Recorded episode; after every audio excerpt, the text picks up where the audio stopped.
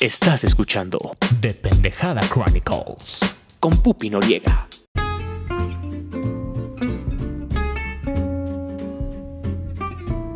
Bienvenidos a The Pendejada Chronicles, yo soy Pupi Noriega. Muchísimas gracias por sintonizar otra emisión de su Noriciario Extraordinardo, que es este bonito espacio en el que yo, una psicóloga, sexóloga y godines de tiempo completo, vengo a contarles a manera de chismecito rico y sin tanta complicación cosas que me apasionan, como son la cultura pop, los cómics y las películas. A mí no me gusta dar por sentado que por entrar al Internet de las cosas ya tenemos que saber todo. Me gusta pensar en cómo le explicaría las cosas que me apasionan a mi mamita para hacerla parte de ello. O a veces me gusta pensar que mi ex suegra sigue escuchando este podcast.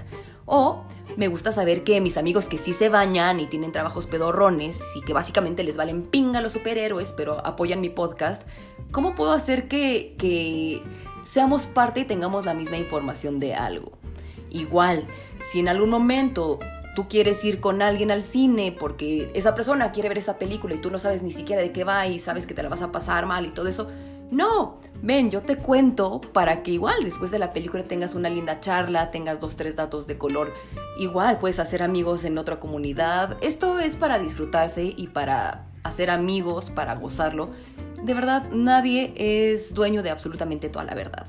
A mí me caga este tipo de gente que te dice, ¿a poco sí te gustan los cómics? A ver, dime tres personajes que no sean el Batman, el Superman y el Iron Man. No, pues es que eso todos lo conocen, tú nomás estás en una fase. Deja que los verdaderos fans disfruten porque por personas como tú ya se vendieron las historias, ya es bien comercial, ya perdió la magia. Eh, no, ustedes va- vayan a chingar a su madre.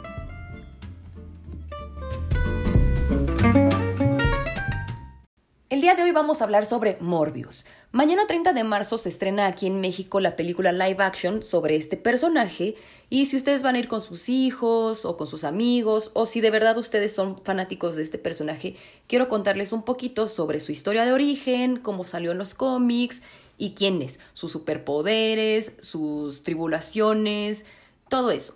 Ustedes saben que yo tengo mis reservas sobre esta película, no la quería ver ni aunque me pagaran, pero por ustedes y por pasar un lindo rato con mi mejor amigo, por supuesto que lo haremos. Entonces, el día de hoy vamos a conocerlo un poquito más porque honestamente, haciendo este episodio, como que sí le tomé cariñito.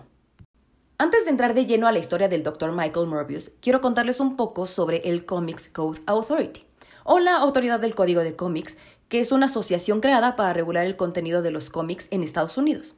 Básicamente las editoriales mandaban sus trabajos previo a la publicación a esta asociación, la revisaban y era así, ah, mira, no está tan violenta, no tiene tanto chucho, órale, va, públicala y ya, salía a la venta y le ponían un sellito, ¡pum! Esta fue creada en 1954 en respuesta a la opinión pública que se ponía como sigue sucediendo a decir, ay, es que los cómics causan violencia y hacen que la juventud se descarrile. Por supuesto, todo lo que nos gusta tiene que ser satanizado, ¿verdad? Y todo este merquetengue lo organizó un güey llamado Friedrich Bergman, que escribió un libro llamado La seducción de los inocentes, donde hablaba que este tipo de contenido hacía que la juventud y sobre todo la niñez se vieran como más propensas a volverse delincuentes o malas personas o que se volvieran promiscuos solamente por leer cómics. Básicamente todo lo que se creaba en Estados Unidos a partir de los años 30 y más o menos hasta los 60 eran parte de una cadena de puritanos. Porque aunque las regulaciones y los códigos que se creaban no tenían absolutamente ningún peso legal, las productoras, las editoriales y el comercio en general tenían muchísimo miedo de, de, de no tener los sellos, no tener la aprobación, porque realmente nadie quería trabajar con ellos, nadie quería publicar sus cosas, entonces era como, "Ah, no hay que meternos con estos pinches güeyes. Empezó con el código Hayes en Estados Unidos, en Hollywood sobre las producciones de películas, lo que se podía hacer, las lecciones que tenían que dar. De ahí pasó a la Asociación de Editoriales de Revistas de Cómics y de ahí se creó el Comics Code Authority. Básicamente lo que querían era dar estas lecciones de moral de, por supuesto que el bien siempre va a triunfar sobre el mal, Ninguna figura de estas que tenemos en un altar, como son los policías, los jueces, los doctores, los abogados, van a caer en algún como eh, tipo de lado oscuro. Las mujeres que se atreven a tener un poquito más de seguridad, de no ser eh, puras y demostrar su sexualidad tienen que ser castigadas. No podemos ver ni siquiera como tantito enaltecido esto de vamos a tomar o vamos a fumarnos un cigarrito, las drogas, pero ni, ni en pintura, o sea, no figuraban para absolutamente nada más que para demostrar que era el camino incorrecto o era un castigo. Y, por supuesto, y por eso se los estoy contando, no podía haber ninguna mm, representación de fantasías, de, de, cosas que parecían grotescas o de personajes que eran oscuros, como vampiros, zombies, hombres lobos. Podía ser en alguna película de fantasía, pero que tuviera e, ese toque de lecciones, véase El Mago de Oz, o algún tipo de, como no sé, cosa infantil de esas épocas con esas botargas horribles, pero pues igual le gustaba a los niños pero contenido un poquito más para adultos o de entretenimiento con este tipo de personajes estaba prohibidísimo. Y así pasaron muchos años hasta que el 28 de enero de 1971 ya la Comics Code Authority dijo, ¿sabes qué? Ya puedes empezar como a mencionar el crimen, pero como algo chusco, y por supuesto, tiene que haber esta moraleja en la que el bien triunfa sobre el mal, hay un castigo y se persiguen los ladronzuelos y hay a veces un policía medio tonto, pero al final va a ser la autoridad y tienes que demostrar que sigue siendo el héroe y hay que respetarlo. Y ahí fue cuando se empezó a permitir un poquito que se volvieran a hacer representaciones sobre eh, algunos monstruos o algunos seres fantásticos, pero obviamente basados en autores súper reconocidos y clásicos como Frankenstein, como Drácula, las obras de Edgar Allan Poe, Saki, Arthur Conan Doyle. Mientras fueran respetados, se podía hacer este tipo de representaciones.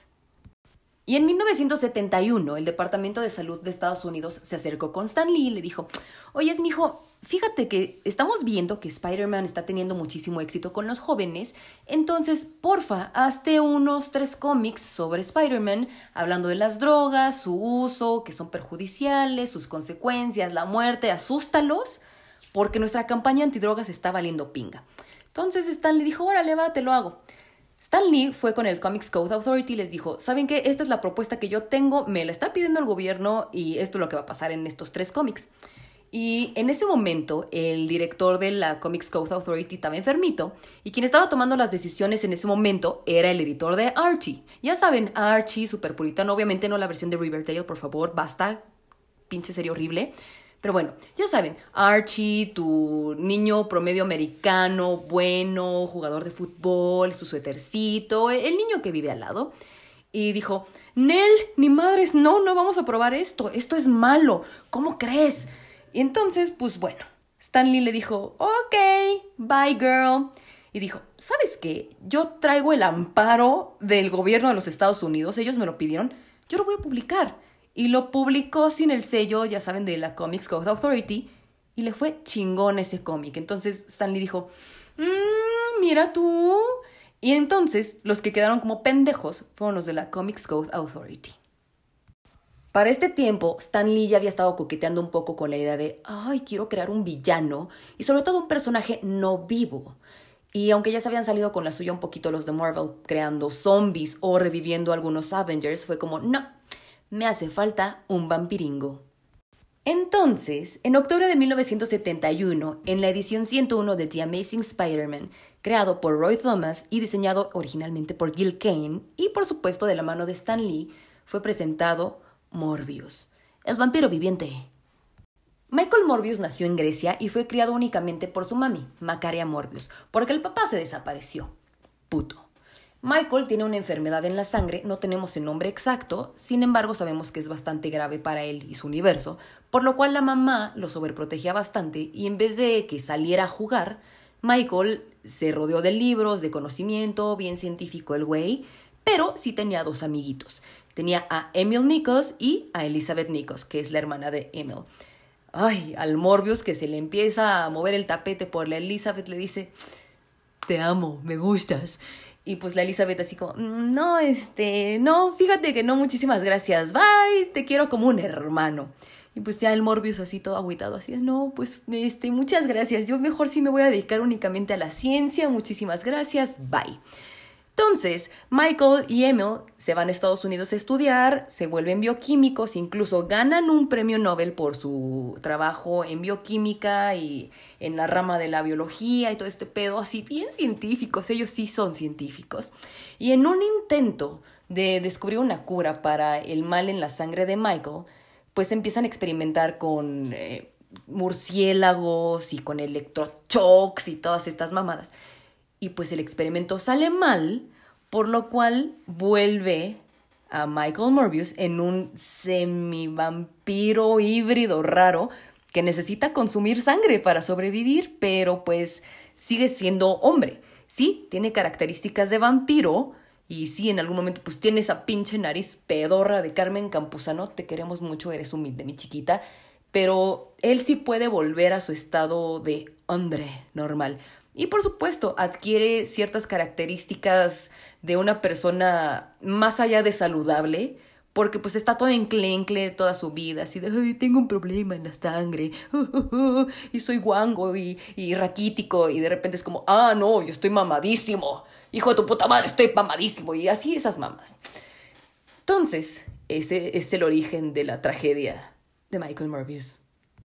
Y sí, por supuesto, como es un vampiro, necesita sangrita para sobrevivir. Primero se quiere ver buena onda el Morbius y dice, voy a conseguir mi sangrita en lugares no humanos, no quiero hacerle daño a nadie.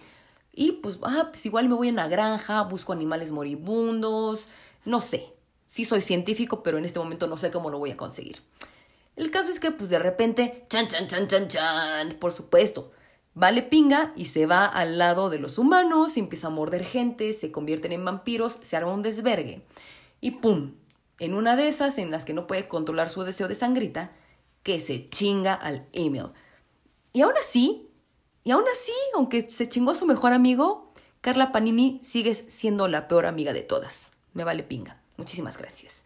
El caso es que la Elizabeth, la hermana de Emil, se entera de este pedo y dice, voy a vengarme del Morbius. Y esa va a ser su cruzada toda la vida. Se va a vengar por la muerte de su hermano. De repente, Morbius se da cuenta del cagadero que armó, que mató a su mejor amigo y que además ya toda la gente está como saliendo como vampiro a la calle. Y dice, no hombre, patitas y alitas, ¿pa' qué las quiero? Vámonos, me voy para las Grecias donde nadie me conoce y sigo siendo el hijo pródigo que se ganó el premio Nobel, muchísimas gracias, nadie sabe que soy un vampiro. Vámonos pa' Yaxis. Y pues sí, se va en, en, barquito y en medio del camino pues se chinga toda la tripulación porque necesitaba sangrita y está todo avernado así de chale. La raza me dice que todo lo que hago, que todo lo que hago, que todo lo que hago está mal y yo no sé por qué. Y entonces ahí en la playita se encierra en un cuarto porque dice, no, yo no puedo más con todo esto, ay Dios mío, ayúdame. Y ahí conoce a Spider-Man, en ese momento Spider-Man tenía un chingo de brazos, estaba ahí todo avernado también, así de chale, ¿qué me pasó? También estaba por ahí el Dr. Connors y como que cada uno está ahí tratando de ver qué pedo con su vida loca y sus mutaciones corporales y nuevos poderes que no les estaban gustando. Y ahí como que entre que se conocen hacen migas y pues obviamente el Morbius pues está bien mamadísimo hijo de tu puta madre y pues se consigue una novia que se llama Martin Bancroft. Pero pues a la Martina me la muerde el lagarto, se emputa Morbius y dice, oh, no, ahí te va la mordida mágica, mística, musical. Y pues ahí como que más o menos medio lo vuelve vampiringo y todo eso. Y ahí se da cuenta el Dr. Connors o el lagarto que la sangrita de Morbius, en vez de convertirlo en un vampiro, como él tiene una condición rara, porque trataba de volver a todo mundo un lagarto, como que lo estaba curando de alguna condición más que tenía, además de ser un pinche lagarto. Entonces el Spider-Man así como de, ¿Estás pensando lo mismo que yo, lagarto? Creo que sí. Entonces dice, ah, vamos, vamos a preguntarle así al Morbius si nos presta un poquito de su sangre para, pues, pues quitarnos este pesar de nuestras almas y de nuestro cuerpo. Y pues hay como que más o menos, este, pues, em, no, les dice que en él ni merga, así como en What If, el capítulo de Doctor Strange. Perdón, este no puede ser un episodio de Pendejada Chronicles sin hablar de Doctor Strange.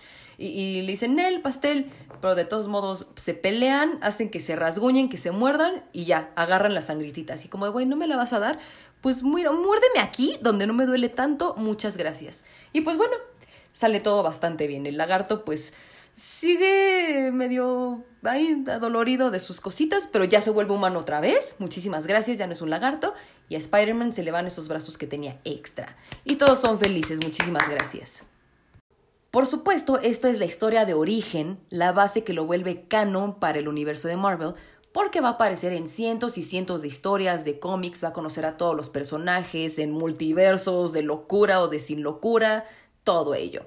Ahora, los poderes de Morbius, además de que es un pseudo vampiro, o sea, no es 100% vampiro, porque además él no se transforma de manera mística con todo esto que amamos de los vampiros, sino él lo hizo porque es científico, entonces no es un vampiro pura sangre, así como en Harry Postres, muchísimas gracias. Pero pues bueno, sí tiene las habilidades de un vampiro, es súper fuerte, súper rápido, súper ágil, tiene unos reflejos increíbles, los sentidos los tiene súper agudizados, puede ver en darks, también puede regenerar sus heridas de manera súper rápida, hace que su cuerpo pues no se fatigue tanto mientras está volando o está como en estado vampiresco. También, por supuesto, cuando se transforma tiene las super garras, tiene los colmillos, incluso en algún momento tiene poderes de hipnosis. Si lo miras un chingo así a los ojos, es como, cae en mis redes, en mis redes de sangre y todo este pedo. También vuelve a la gente vampiro, igual de manera científica. O sea, los vampiros que él muerda no van a ser eh, vampiros kukirukis, no importa igual, está chingón ser vampiro. Y además sigue siendo una persona súper inteligente, sigue teniendo su grado médico, que es algo que también me da muchísima risa de Doctor Strange. Perdón, perdón, tenía que meter otra vez a Doctor Strange. Porque Doctor Strange sigue siendo doctor, o sea, es el hechicero supremo, pero es como, yo fui a la, escuela de medicina, hice mis prácticas, hice mi residencia. Esto de la magia es únicamente un pasatiempo.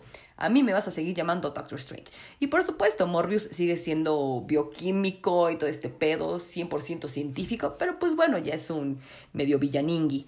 Y sus debilidades, por supuesto, son la ambrosia, necesita como pues sangrita para vivir, el sol, no sé si los espejos y todo este pedo. Lo que sí tiene es que si no es inmortal, sí le pasa como Jared Leto o como Paul Roth, que no envejecen jamás. Y también otro de sus grandes pedos, no sé si lo vayan a explorar en, en la película, es que mentalmente es bastante inestable, como Jared Leto.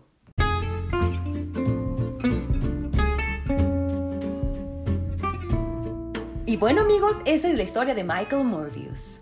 La neta es que me cayó bien el güey. Ya voy con la mente un poquito más abierta para ver su película, ya estaremos haciendo un episodio al respecto. Igual y me termina gustando. Yo qué sé, yo no soy científico, todo puede pasar en esta villa del Señor y en este multiverso de la locura. Amigos, cuéntenme, ¿les gustó este episodio? ¿Ustedes tienen una historia personal con Morbius? ¿Es su personaje favorito? ¿Hay alguna historia que nos quieran contar? Ya saben, este espacio está súper abierto para que nos cuenten absolutamente todo lo que ustedes quieran. Me encantó grabar este episodio para ustedes. Estoy bastante contenta. Y el día de mañana va a haber otro episodio de este su noriciario extraordinario de confianza. Que tengan un hermoso miércoles macabroso. Nos escuchamos el día de mañana.